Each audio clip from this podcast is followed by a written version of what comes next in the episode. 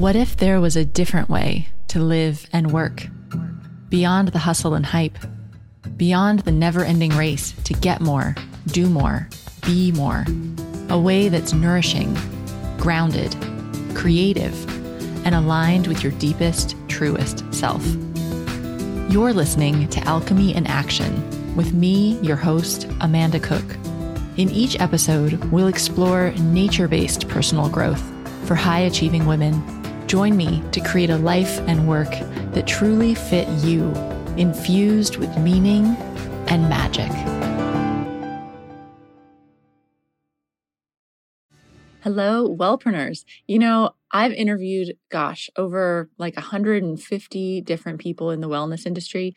And from time to time, I have an interview that is just so much fun and eye opening and so different than usual. And this week is one of them. I think you're just going to love it. I totally adored talking to Margaret. My guest this week is Margaret Schlachter, who is the first female professional obstacle racer. So I didn't even know this was a thing. It's kind of like obstacle racing, it turns out, is something kind of like the Tough Mudder races, right? And she was the first female professional obstacle racer. And now she has a media career in that industry. But what's so cool is that she's actually been blogging since 2011. So, our conversation, we're not just talking about her career in obstacle racing and how she's adapted that over time as the needs of her body have changed, but also she's got deep experience in the online world. She runs a company called Dirt in Your Skirt, which is an awesome name. And she's been around, like I said, since 2011 doing that. So she's got a really good perspective on how the online industry has changed and um, what's really working for her today. So, this episode's really cool. Whether or not you've ever thought anything about obstacle racing, I think you're really going to enjoy it. I didn't know anything about it, and I just found it fascinating. In case you've missed it with the last couple of episodes, my husband and I are on an epic journey. We're traveling from Hong Kong to London by train. It's going to take us 10 weeks. And the week that this episode is airing, we're still in China. This week, we're exploring some of the really ancient cities in China. I don't want to give too much away, but we're going to share all about it on our blog and on our Instagram account. So if you'd like to follow along with our overland adventure, then you can follow us on Instagram at and our other adventures, or our website is andourotheradventures.com. Now, my tool recommendation for you this week is something that I've never talked about before. It's a new one. And I want to talk about backing up your personal computer. Yeah, really unsexy topic, right? But it is super important. I mean your your desktop or your laptop, that machine that you work on all the time. Are you backing that up? Are your photos backed up? Is your work data backed up? For a lot of people, they just kind of cross their fingers and hope that nothing happens. But like you might have a problem where your hard drive crashes or, you know, your computer gets stolen or for something else happens to it and you'll lose all of that data if it's not backed up.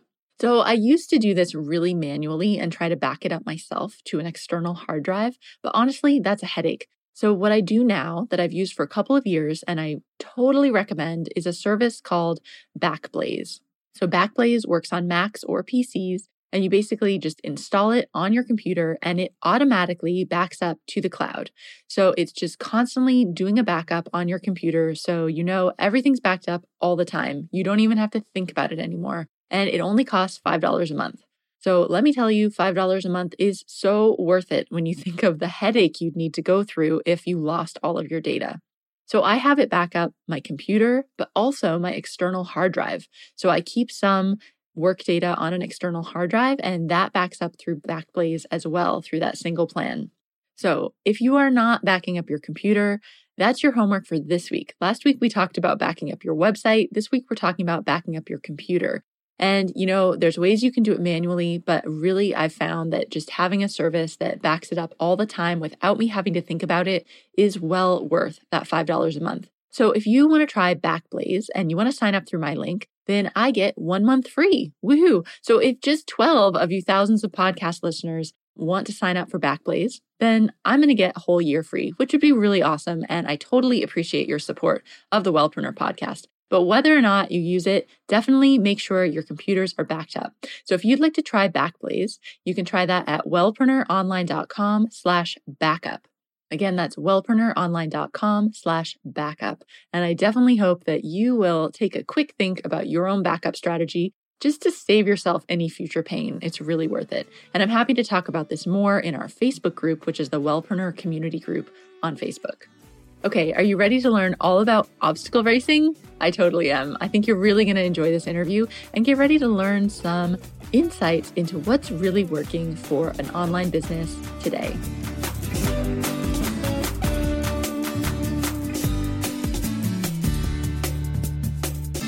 Hi, Margaret. Thanks for joining me on the show today. Thanks, Amanda, for having me. This is great. So it's kind of crazy because for me, it's like literally just turned 7 a.m. and I'm waking up. And for you, it's 5 in the afternoon. So we're like on totally different vibes right now, but that's okay. We'll meet in the middle. Yeah, your sun is just come up or just coming up, and mine is getting ready to go down in another hour or two, two hours here. I've got, I've got yeah. my little cup of tea here and I was jumping around earlier. So I'm on it. It's going to be good. It's going to be good. And you've got tons of energy. So tell us, for everybody that doesn't know you, what do you do?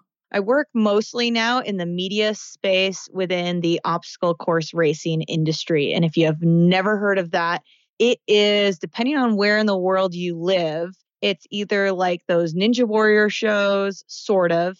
It's like that Tough Mudder thing that that crazy office worker has done. It's that Spartan race thing that again that that crazy cousin or whatever has done it is encompasses all of that stuff as well as those mud runs looks kind of like military going over obstacles and, and stuff like that so um, currently i'm in the media space mostly within the industry as a journalist and podcaster and um, then run media for a couple different entities but came in as an athlete weekend warrior became a professional athlete started writing got injured the writing took over and then the media side just kind of kept growing. So that's the really short answer.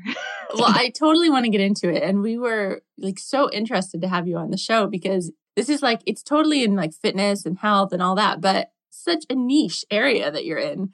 Like, probably most people listening, I mean, I hadn't even thought about obstacle racing. I guess I'd heard of Tough Mudders because, like you said, I knew people at work that did them but who knew that this was a whole industry yeah it's amazing because it's actually been the the fastest growing participatory activity, I guess you'd say, or sport. You know, it used to be like the 5Ks and triathlon was huge for a while. It's still a big, these are all still big things. Like, but now kind of doing an obstacle race has become what maybe doing that local 5K was 10 years ago, it seems like. So take us back. What were you doing before you started doing obstacle racing? So I found obstacle racing back in the winter 2009, which is really when it got started here in North America. But I was head of admissions and college placement for a private boarding school in Vermont that was for alpine ski racers, snowboard competitors, and other snow sports. So I was still in the kind of wellness, health, like, you know, I was coaching as well. And I'd coached for 10 years and I coached lacrosse too, high school and college lacrosse.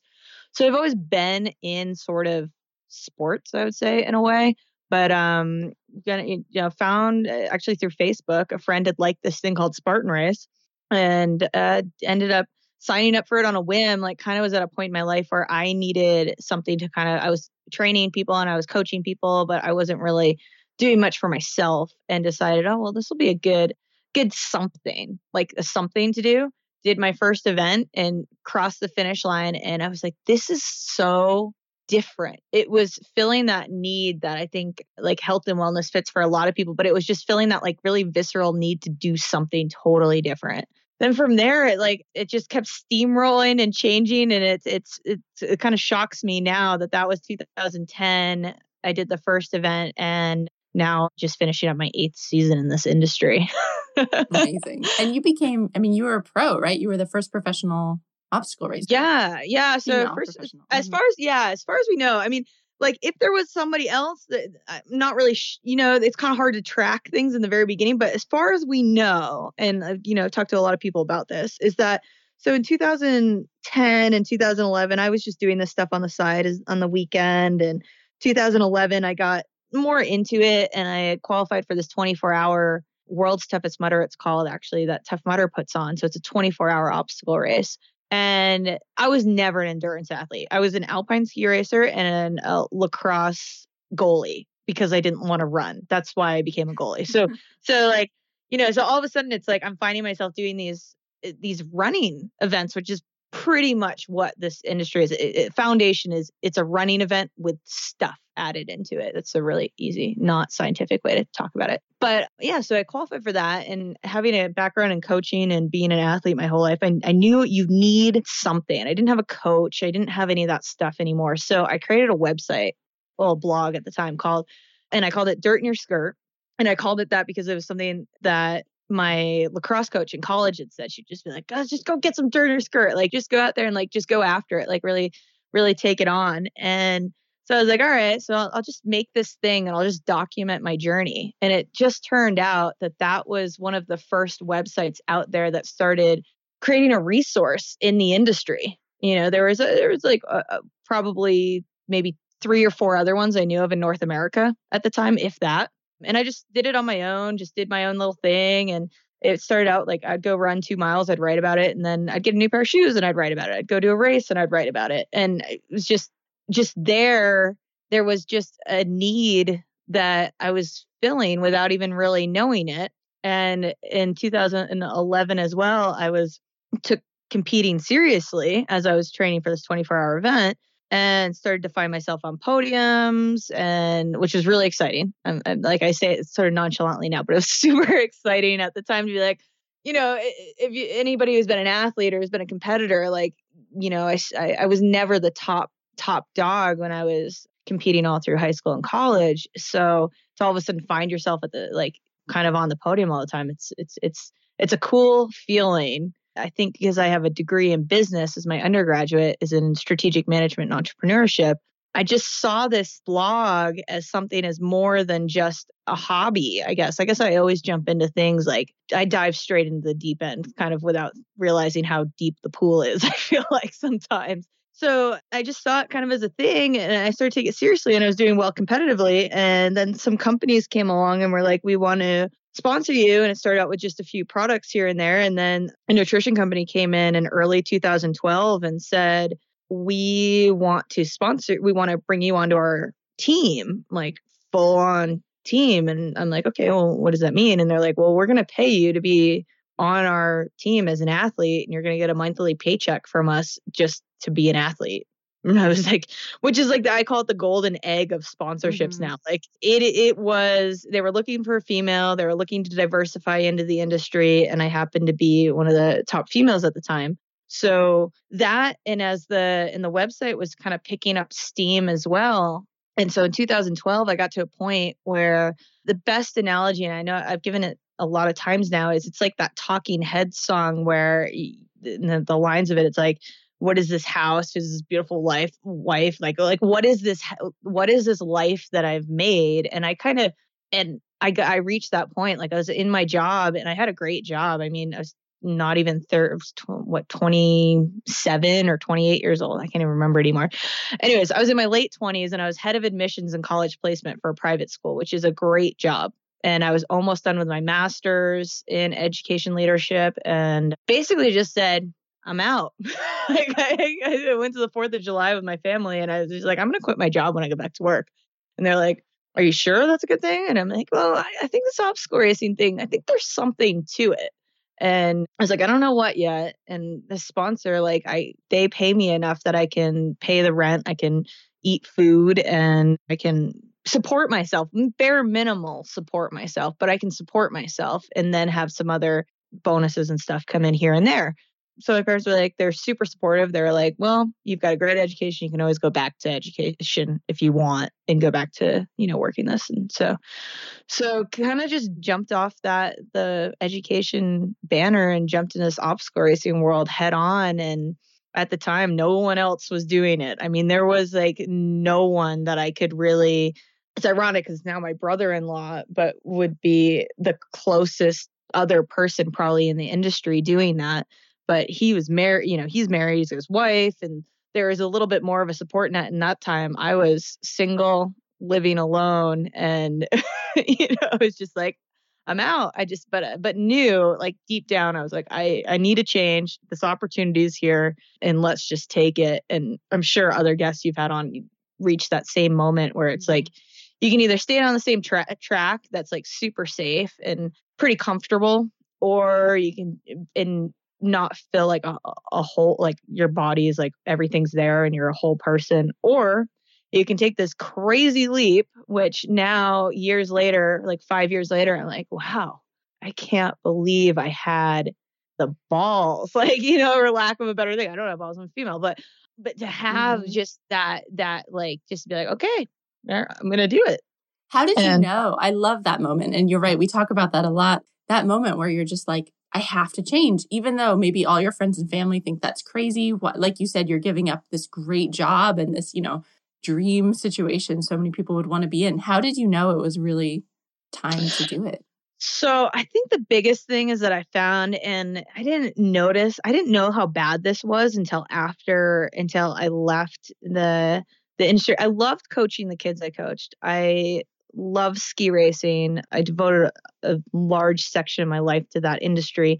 But what I found is when I was working, I was working 16 to 18 hour days. And sometimes in the winter, I'd go 21 days without a day off, which I don't care what anybody says. You can love your job to death, but you need days off and you need time off. And what I found was happening is I would have these mental breakdowns, basically, like mini, mini breakdowns throughout the winter. And I, they were starting to come more and more where I just feel overwhelmed and I've physically become ill because I couldn't deal with the stress and, and, and whatnot. So I think those were like the triggers that kind of pushed me. And then I just got to the point where I don't know, it was just, it, it was such a gut feeling of like, I need to make this change. And here's this opportunity to make this change. And jump onto the lifeboat and hope that it doesn't sink. I mean, it was like and uh, you know, I still like I look back on it and what what did I it just came to a head. It's like I was working all day at the school and then I'd come home and I'd be working on the website and I'd be training and I'd be doing that and I remember a coworker say that you she's like you literally feel like you're it feels like you're running away from here every time you go for a workout which is I was actually physically running away from the building too, because I lived at the building for um, as a dorm parent as well at the school. So I was, yes, I was physically running away from it. But also, I guess there were signs, and I think I didn't notice them as much as other people noticed them around me. So, so I don't know. It was really just a gut thing. And I had some friends as well, I should say, that had or acquaintances or or you know, kind of in my exterior sort of network that a bunch of women around 2012 were making big changes around me. And I happened to be, I think I just caught up in their making big changes as well. Like a friend quit her job as an editor at, at active.com and became a digital nomad. And she still is today and has written three books. So, you know, I, I think it was just like, it, it was helpful to have them to be like, I think I'm going to quit my job. And they're like, yeah, do it. Yeah, mm-hmm. go for it. but I think it was just a gut thing. And and I knew after the fact, like the craziest part about this whole story, I still think, is so I send an email to the head of the school, basically like the end of whenever that Fourth of July was. I don't remember what day we went back to to work, but the day before we go back to work, they said, you know, I'm done. This is I'm giving you a 30 day notice actually. Like I'll work through through July because I know this is really abrupt, but I'm done. I don't want to work here anymore. I'm going to pursue other things. And uh, and he said, Really? Is this really what you're gonna do? And whatnot.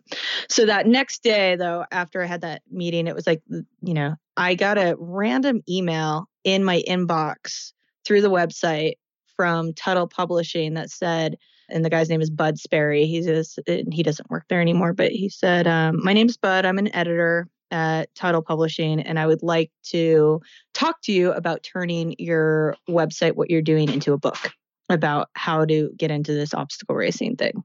So, literally, like the day after I quit my job, I got a book deal. That's a sign for you, right? yeah, you know, and, yeah.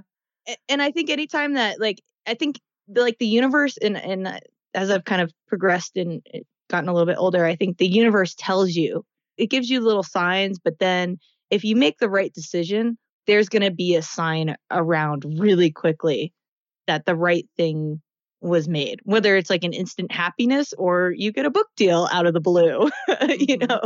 But if you're doing the right thing, the universe is going to karma, dharma, whatever prescribed ideology you have, the universe is going to going to point you in that direction. Yeah, things just line up and start working out, like synchronicity and everything just things just fall into place really easily. I think that's one of the things I've noticed. Like it just starts to feel easy. like not such a struggle. Not that you don't have to work hard because of course you do, but like it's just not it's not so much of a struggle. Definitely. Yeah. And, and I think that that's the biggest thing you hit on is that it's, you're always working hard. Like I feel like I work harder now than I ever did when I had a more traditional job. oh, absolutely. Because you care about it so much more now. You know, it's like your thing. You're invested in it. Exactly. Yeah. And and you know, I'd say you know, we talk about uh, just said as well, like the universe tells you, it's like when my when I mentioned earlier when I got injured, I so I got injured in 2013 and I had a terrible ankle sprain, which doesn't sound so bad when I just say it like that, but I actually sprained the inside and outside of my ankle on the same ankle at the same time and had a 2 plus sprain on both sides out of 3. So I had almost the worst possible sprain you could have both on the inside and the outside from a trampoline obstacle at a race. And it was right about then that I actually had some more writing opportunities came about right after I got injured. So it was again, you know, like the universe steering you saying like, okay, well you, you got to have that really fun like being a pro athlete and like running around and doing all that sort of stuff.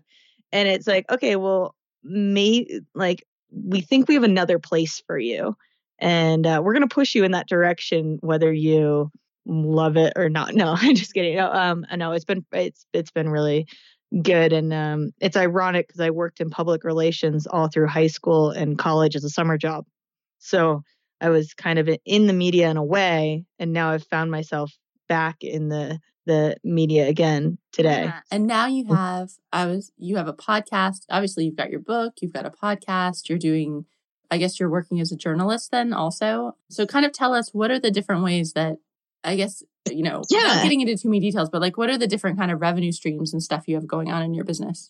Yeah, for sure. So Dirt in Your Skirt is what I created and that's my brand and that's my my podcast and everything kind of stems through that, I would say, for every other opportunity that I've had. I'm also, I'd say my main income is actually through Mud Run Guide right now, which is the largest obstacle racing website in the world. So I'm actually their editor in chief for that. And then I am the media director for Adventurey, which is the company that puts on the obstacle course racing world championships, as well as a few other championship races a year and then I work with another company, another event company called Fuego y Agua Endurance, and run their social media and some of their media for them, and do other on on site stuff when it's over. They have they do 24 hour races, and um, uh, unfortunately, I don't get to go to the one in Australia, but they do them in Nicaragua and uh, Canada and Australia, and I go to the Canada and uh, Nicaragua ones and do all their on like field reporting, I guess you would say during the race. So, mm-hmm. so it's it's a little bit of this, a little bit of that, and then as well pick up some freelance every once in a while. Like I've written for Outside Magazine, and I wrote for About.com for a year and a half, and um, written for a handful of other. It's all kind of on. If anybody's really interested in like all the places that I've written for, it's pretty much all on DirtInYourSkirt.com, and you can kind of use that as like I said, that's kind of like my collector of all the different things that I do. So but I, I found that that oh, I was, I was just going to say I found that that that through kind of this industry being that it's kind of a niche industry and a unique sort of world it's like you're always creating things and half the time it's let's say less than half the time it's something that sticks around like i've had a web series i had uh i've done various different different things and uh, kind of settled in. But I love my podcast. I will say, like, my podcast uh, through Dirt in Your Skirt is like my child. I feel like I've birthed in the last like year and a half or so. It's just fun. It's just a great way to network and yeah. get to know people. It's and... like an excuse to meet all these really cool people. that's exactly yeah. that's, that's exactly what I say. Like, I'll read a book and I'll be like, I really want to talk to X author, and then I'm like, mm-hmm. oh, podcast. I can interview them on the podcast. I know it's amazing. Yeah, that that's the best part actually. So what I wanted to zoom in on here is there's a lot of people in the wellpreneur community that the main goal is usually working online. Like people want to create an online business. And it seems like there's this pressure like, oh, to create an online business, you must only work on your own website or else you fail or something. Like this weird thing we decide in our heads that we have to create this online business and fully support ourselves through our coach or you know our online coaching or our courses or whatever it is. And i love the model you're presenting because you're basically doing a whole bunch of different things all online. So you can write for different properties or like cover events for them or like you you're you're diversified i guess. Yeah definitely. And and i would also say that's an interesting thing that you say that about like having it all like in this insular little like your own little silo. And and it's funny because i wrote for myself for almost a year, I think, before. And I, you know, during skirt, I was just writing. I was just writing every day. And then I had an opportunity to write for Fitness RX for women to have an online column with them. That was not a paid gig, not at all. Like I knew their online editor, and she's like, it's not a paid thing, but we've got, you know, like, I don't know, they had like 200 or 300,000 followers or something like that on Facebook. And she's like, so it'll showcase you on that platform. And so I did it. And, and I, I gained a lot of exposure through doing that. And even now they'll rerun some of the articles I wrote years ago because they're they're pretty general. So I would say, I, I mean, I feel like anybody that's trying to create an online thing is, and especially in writing, if you want to be a journalist, like you may end up writing for a while for free and that's just the nature of the beast these days. Like you know and, and think of it instead of being like oh i'm giving all this business for free is that it's you're you're not giving away you're helping continue to build your brand. You're helping continue to build your expertise in an industry, whatever that might be. Whether that's like I just told you before, I actually just interviewed somebody in the pole fitness community, which is its own other totally niche thing earlier today. And if you have an opportunity at the very beginning, take those opportunities because you just never know where they're going to lead and not everything and it's really hard for me to say this because it's hard to it's I don't like doing things for free anymore, but that's cuz I'm like eight years now into this, but you know, for there were a lot of there were a bunch of years in the beginning where I did things with no real financial gain for me other than just hoping that it would lead to something else. And pretty much every time it's led to something else. So you think of it as like building blocks instead of mm-hmm. Uh, like you have to lay the foundation of a house before you you start putting up the walls you know like that's the best i guess the best way you can say it and and you don't get to decorate the interior until the very very end and i still don't feel like i'm decorating the interior and i'm eight years into this that's a really good point because i think it is a hard decision to say should I work for free? And in general, no, you don't want to work for free because you want to value your work. But if you're just getting started, then probably, yeah, especially if it's someplace with a big readership. Because at the very least, even if you don't get anything through that article, you can use it to pitch yourself to other news places, right? To say, oh, I already wrote for these people. Exactly. Or if you're in the coaching industry and you get you're able to be on a panel, but you might have to mm. pay for your travel to get there.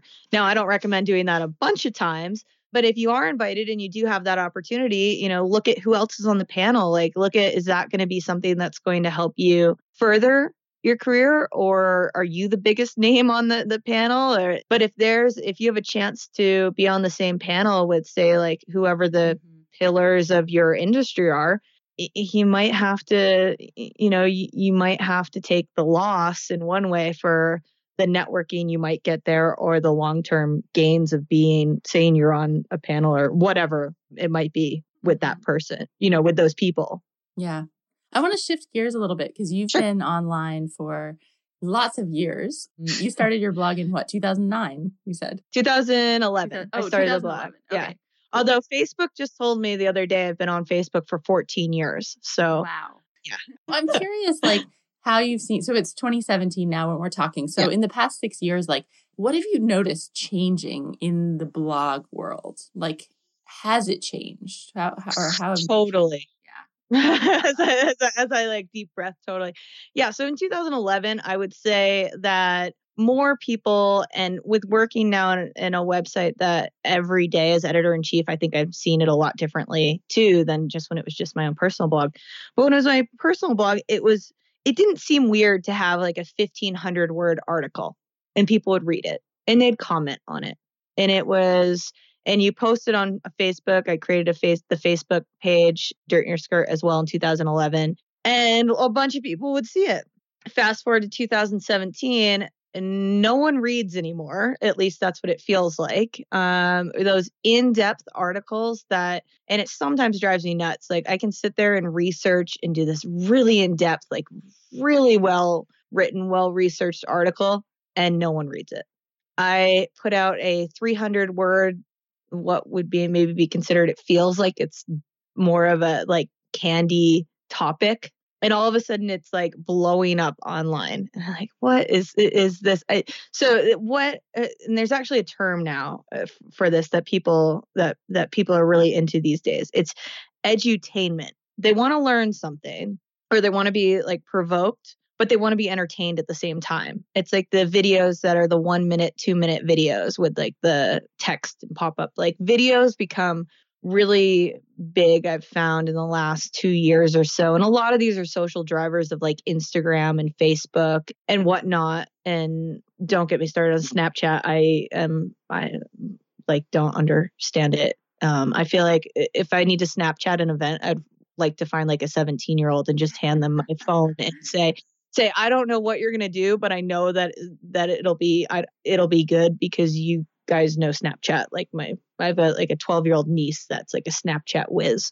For me, I guess I'm uh, uh being almost mid 30s now. That's uh, I'd rather be on Instagram. yeah, yeah. I, I, don't, I don't know. It's it's uh, it's not a platform that I use, and that was that's a big thing too that I've learned is that I read somewhere or I found from covering events, you can really only cover an event or cover or work on like two to three platforms really well. If you're doing social platforms, like you have your website and I always think of that as like the the bottom of the funnel. Like you want to get everybody to your website. But to get them there, you have to go through all these different avenues. And whether that is Instagram, Facebook, Pinterest, you know, Snapchat, YouTube, all the other ways podcasts like whatever. You basically you need to figure out like the two or three that you really want to get good at and i would say just focus your time and get get good at those. But it really seems like these days video content is king when it comes to like video like people just would rather just watch a video these days. And and i am as guilty of it as anybody else. Like if i need to learn how to do something i will often just youtube it to figure out how to get it done and mm-hmm. watch video but the, the the key is they're making good good videos that people are actually that fall into that edutainment category that are going to be entertaining that are going to give you let you walk away with something and are going to be in a shortish form that people will will watch.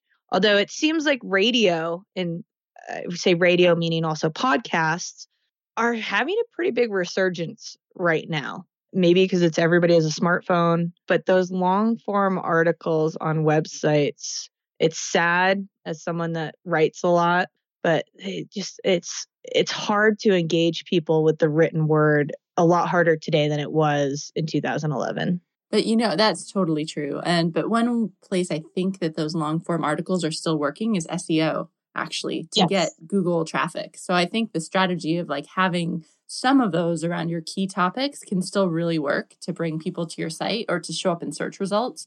But I think like for sharing on Facebook and stuff, you're right. Like people just when they click through from Facebook, they're just not reading epic articles, unfortunately. Yeah. Anymore. Yeah, that and, and then that that's really good too. You said about SEO is also having some ever. It's like I don't know if evergreen. I yeah. love to use evergreen. Having that sort of content. Like I went through I use my actually my favorite tool. It's it's it's a little bit more on the expensive side to use, but I use Meet Edgar, yeah. which I have no financial stake in it whatsoever, other than that's what I use to schedule social stuff. And what I really like about it is because I have a website that goes back to 2011, and because for you know almost two years I was writing almost every day on it, so there is just a ton of articles on it and nobody looks through your back catalog of articles on a website unless it pops up in like a search or something because you want to like find out how to whatever mm-hmm. or you want to know how somebody reviewed some product. So but there's content that like is really great. Like I just had one that it was kind of a rant I wrote in 2015 and me it was about not g- creating GoFundMe's to support your hobby. it's called Go Fund Yourself, which is actually the name of a uh, South Park episode too.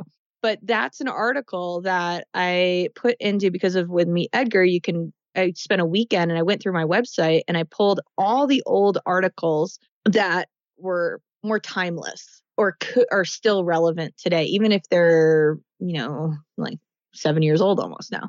But pulled all those and and Meet Edgar lets you make categories. So I have like in, in case you missed it that goes out once a week on the social channels. And uh, that's where I kind of recycle all those old articles or like I have a recycle old profiles that I did on people as well. Mm-hmm. And which is really fascinating too if you write profiles on people because it's interesting when you get to read a profile of somebody like four years later and kind of see where they are now or where they aren't now, you know. Yeah. No, that's a great suggestion about like resurfacing your old content because you're right. Why not use it? You've already put in the effort to create it. So if you just share it with people, then they're still getting value out of it. Exactly. And especially say you have a wellness site and it's like the holiday, it's getting close to the holidays as we record all of this.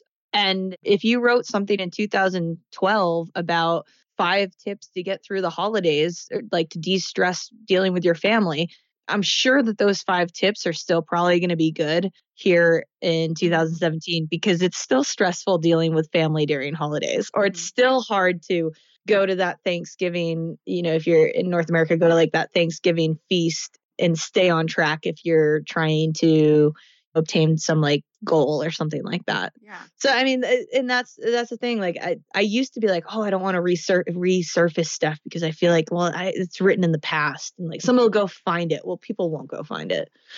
like they really won't. They, no one wants to search and find things unless it comes up as like the top three things on Google mm-hmm. now. Yeah. No, I know. And you have to think like as your community continues to grow, that means that the majority of people haven't even seen your old stuff because they weren't around. I'm even finding that with my podcast now because we're up to like 170 something episodes that I'm going to start re editing and re releasing some of my very favorite ones because people just don't go back and listen to them. And they're still, you know, some of them are still super relevant. Yeah. And it's amazing just how they, and, and like you said, like, especially in the, the, the wellness world, depending on which niche you're in, people cycle through. I mean, at least in our industry, we have like a two to three year span for the average Joe, Jane weekend warrior.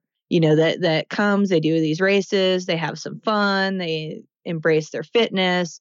They're in it for about two or three years. And then they're moving on to maybe the next trend, you know, and um I mean, the, the industry is huge still. I mean, the last thing, last I was told is that we had over 6 million people in North America, I think alone last year, participate in a mud run or obstacle race. So there, it's still growing, but you just have to realize that. So, you know, I'm, I'm, we're kind of in like generation three now of your weekend warriors. So just like you said, like they're, they, they're not going to know what I wrote in 2011 and 12 they they didn't even know this existed back then. So, and some of that stuff, like it's it's still relevant. So. Mm-hmm. that's something I would definitely say to people is look through your old back catalogs. You might have some relevant stuff yeah. to recycle. Or you can always like update it quickly and then re release it because that's quite good for Google too to just freshen up the stuff. But anyway, what I'm super curious about is comments on blogs. That's so like, do you allow comments on your blogs? How have you seen this change since you know, 2011? Because I've seen some pretty dramatic differences. Yeah, 2000, I would say getting people commented on blogs a lot more. They do not as much, at least for us, unless you have like yeah. the Facebook embedded comment thing. I don't have that. I've found that there's way less people actually leaving comments on blogs these days. They might leave it on a social share, but they're not. Although I say that, I'm saying this exactly on a day where I'm having almost the opposite. Well, not opposite. We Put out a really short little piece article this morning on Mud Run Guide, and one that's a little, I, I will say, it's a little clickbaity almost. Um, but it's a race series is possibly tweaking some rules and um, could have pretty big reverberations if they do change it. So the the article itself has like 10 or 12 comments on it but that's an abnormality. But if I look at it online right now, it has on Facebook, uh, which is the main other platform we use, it has, I think it has like 40 comments on it. Mm. So like you're looking at, you've got like 40 comments on Facebook and 10 on the website. I'm and, and I realize a lot of people don't don't read actually read the Mhm. article sometimes because I'm like, if you read the article, you wouldn't say that Mhm. in the Facebook comment. So that's the other piece. They just read a title and make a judgment on what the article says. Do you still have comments on the Dirt in Your Skirt site? Yes. Yeah. I leave them? You know, I like them. I, I really, I really enjoy when somebody takes the time to actually leave a comment on the website because to me, that just, it shows that they're, they've engaged with the website enough to leave that comment. And I feel like those comments, for me at least, I feel like those comments hold more water a lot of times than on some of the other platforms. So I don't know. I, I mean, you just keep them there. I, like I don't, I don't see any reason why not to keep them there unless you're getting really harassed. But I moderate comments, so I can always choose to not approve a comment. Which I would say do that for anybody and have a spam bot filter for your comments too, because most of the, the like that's you get more spam bot comments than anything else. So, if somebody out there listening really likes this idea of a business model, like doing lots of writing and media and maybe getting into journalism kind of around their niche, what advice would you give to somebody just starting out in that area? if you really want to do it, just go ahead and do it. Now, I say that almost with an asterisk on it. At the same time, don't do it depends where you're at in your life stage too. I think you anybody can start up a blog and just start writing. That doesn't have a lot of financial investment in it. Some of the pieces do have more financial investment in them. And as I've gotten a little bit older now and priorities in life change a little bit more, I'm a little bit more cautious with telling people just, oh, totally do a hundred percent. But I would say if you're in an established industry, like I was not in an established industry, so I'm a little bit of an abnormality. Like there aren't that many times in life when you can get into a sport literally from the ground up and be in it. But I would say if you want to do it, go ahead and do it, but see what else there is in your industry. Like I know when I started my podcast, because that's probably the best example now, is I looked at all the podcasts there were kind of similar to mine, at least that I knew of, and within kind of in my industry. And then I decided from there what I wanted to do or not do. Then I continually listen to like a lot of a lot of podcasts, and I'm I'm like, oh, I really like how that interviewer does X, Y, Z, whatever, and t- kind of take mental notes and sometimes take actual written down notes too. Then I just try to adapt the pieces, but at the same time making it my own. So, so I guess I'd say if you're in an established industry, see what else there is there. And if you want to do all these crazy things that I do, it's it's a crazy little world that I live in, but it's fun. And if you really like to know like what you're doing tomorrow and what you're doing next month and next year, you probably don't want to jump in with two feet into this sort of a world because you never there the the the knowing what's coming up next went out the door five years ago. Mm-hmm. and if you could go back to 2011 when or maybe just about when you were quitting your job you know and doing this full time what advice would you give yourself it's tough. I've been asked that question before, and it always I always have like a different answer. I feel like for myself, I, just, I would ask myself, "Are you crazy?" Probably, and be like, "Are you really want to do this?" I mean, the answer would still be yes, but do you really want to do this? Because it is going to be incredibly hard. I mean, the part that I feel like we've talked about all the good, fun stuff, really, but the part that nobody tells you is that there have been over the last five plus years a lot of sleepless nights a lot of nights a lot of like still still to this day dealing with some uh, some debt stuff of of starting a company and being probably would have been a little more frugal in the beginning and that would probably be the biggest thing is be more frugal be very frugal in the beginning but the other thing is like you're going to want to quit over and over and over again and the mental fortitude you kind of end up building up by sticking with it. It, it. It's worth it, or sometimes it's not, and you just pull the plug on things, and that's okay too. But yeah, I guess the really simple one is be frugal, and the other part is it's going to be really hard. It's going to be harder than even what you think it's going to be when people tell you it's going to be hard. it's really rewarding, but it's really hard. well you still would have done it anyway right Yeah. Oh yeah. Yeah. I still would have done it. I mean, I mean, I just feel like that's the part nobody likes to really talk about. I read a great article one time that it was about it was like a high high level executive basically like entrepreneur that just talked about how many times he wanted to quit how many nights he lost sleep and how many nights he just laid in bed wondering like what the f am i doing why why am i putting myself through all of this when i could just do this other thing and be so much easier yeah sometimes you think like i mean i was desperate to get out of my day job but i've definitely had moments where you think like why was that so bad? You just show up to work and they pay you. This is amazing. like, yeah, I was joking around my next career is as like a coffee barista. I'm like, or like, or like a bread maker. I could be a baker. Ooh. Like, what's the worst thing that happens today? You burn the bread. Like, your the loaf doesn't rise. I'm like, like that's so much different than like having a million different things flying at you and on the weekend getting an email that's like uh, oh, this photo that your contributor sent, the there's a, a, child in the photo that's the child of one of the. This is an actual thing. It just happened. Mm. That the uh, the contributor asked for photos for an article from the community. Uh, a community member sent in photos and they were used in the article and then got a message over the weekend because I'm the editor in chief that the woman who sent the photo with her child in the photo is in a custody battle for the child said mm-hmm. child and the child's not supposed to be shared on social media right now due to court orders and it was a i was a, a, nice concerned person in the community being like i don't want to drag you into this family's um, legal battles oh, so yeah. so those are the things that happen when you you move out of the more i guess quote unquote like normal realm. yeah, but still worth it in the end. So you just yeah, to, still worth it. I mean, at the same time, like yeah. I work from home now. I pretty much make my own schedule as long as all the work gets done. Nobody's uh, you know, nobody's saying I have to clock in or clock out. So and freedom. Um, I mean, that's yeah, yeah. I don't know what yeah. to say. It is crazy. It's a roller coaster. It's up and down, but like the freedom is has. I mean, I wouldn't trade it either.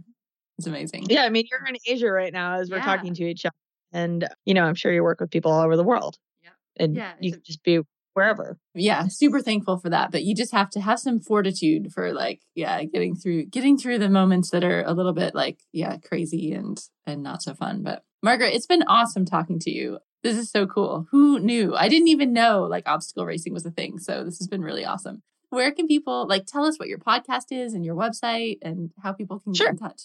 Sure. Yeah. So Dirt in Your Skirt is the website, and that is also the Facebook page, the Instagram page, and the Twitter feed. So I kind of run everything through those things. And the podcast is called called as well, Dirt in Your Skirt, the podcast. It's on iTunes, Stitcher, iHeartRadio, basically anywhere you want to listen to to an episode, it's there, and uh, it's not just about obstacle racing. It's actually probably about only about fifty percent about obstacle racing. It's mostly just interviews with women doing really interesting things. That's why I just interviewed a uh, pole dancer, not a stripper, pole dancer, uh, earlier today, and also interviewed somebody about a fasting expert so yeah.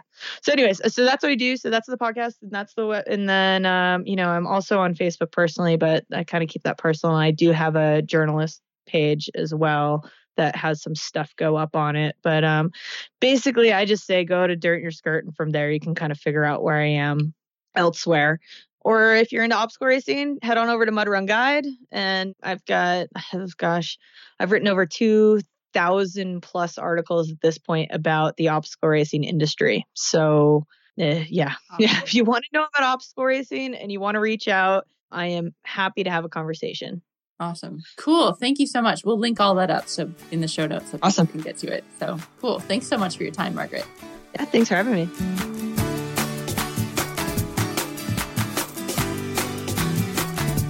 Thanks so much for listening to this episode of the Wellpreneur Podcast. As always, you can get all the links in the show notes at wellpreneuronline.com. And don't forget the tool of the week this week is Backblaze to back up your Mac or PC. It's only $5 a month and it is so worth it not to have to think about your backup solution. If you would like to try out Backblaze yourself and give me a free month of Backblaze for me to use, then you can sign up through wellpreneuronline.com slash backup. I totally appreciate your support of the Wellpreneur podcast. Okay, I will see you guys in our Wellpreneur community group over on Facebook and have a fantastic week. And I'll see you back here in the next episode.